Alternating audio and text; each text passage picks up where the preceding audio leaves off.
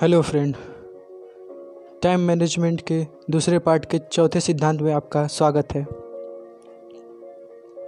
यात्रा के समय का अधिकतम उपयोग करें।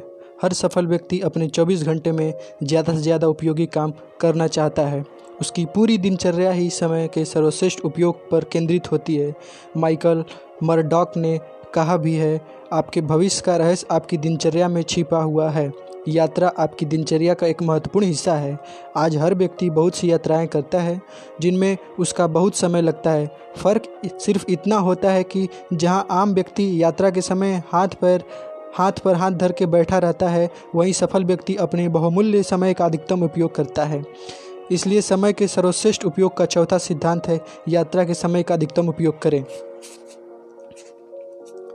महात्मा गांधी यात्रा करते समय नींद लेते थे ताकि वे तरोताज़ा हो सके। नेपोलियन जब सेना के साथ युद्ध करने जाते थे तो रास्ते में पत्र लिखकर अपने समय का सदुपयोग करते थे। एडिसन अपने समय की बर्बादी को लेकर इतने सचेत थे कि वे किशोरावस्था में जब वे रेल में यात्रा करते थे तो अपने प्रयोगों में जुट, जुटे रहते थे।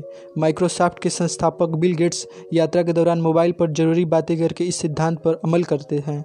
बिल गेट्स ने तो एक बार अपने गैरेज में अफ्रीकी, अफ्रीका का नक्शा टांग दिया था, ताकि जब वे अपनी कार का इग्निशन बंद करें तो उनके कीमती सेकंड बर्बाद न हो, बल्कि उनका कुछ उपयोग हो जाए। समय को लेकर सभी सफल लोग सतर्क रहते हैं, क्योंकि वे जानते हैं कि सफल, समय बड़ा बलवान होता है और इसके सदुपयोग से ही सफलता संभव है।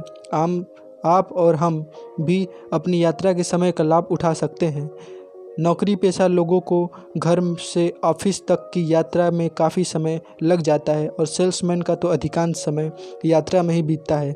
हमें यह जान लेना चाहिए कि अगर हम हर दिन ढाई घंटे यात्रा करते हैं तो हमारे जीवन का लगभग दस प्रतिशत समय या तो यात्रा में ही चला जाता है।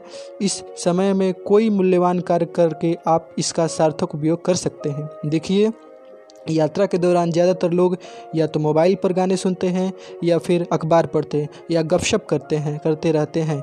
वे यह नहीं जानते कि इस दौरान प्रेरक पुस्तकें पढ़कर, शैक्षणिक टिप्स सुनकर या कोई अन्य महत्वपूर्ण काम करके या ऑडियो बुक सुनकर वे अपने लक्ष्य तक ज़्यादा तेज़ी से पहुँच सकते हैं। अध्ययनों से पता चलता है कि आमतौर पर सेल्समैन का पैंतालीस प्रतिशत कामकाजी समय यात्रा में गुजरता है।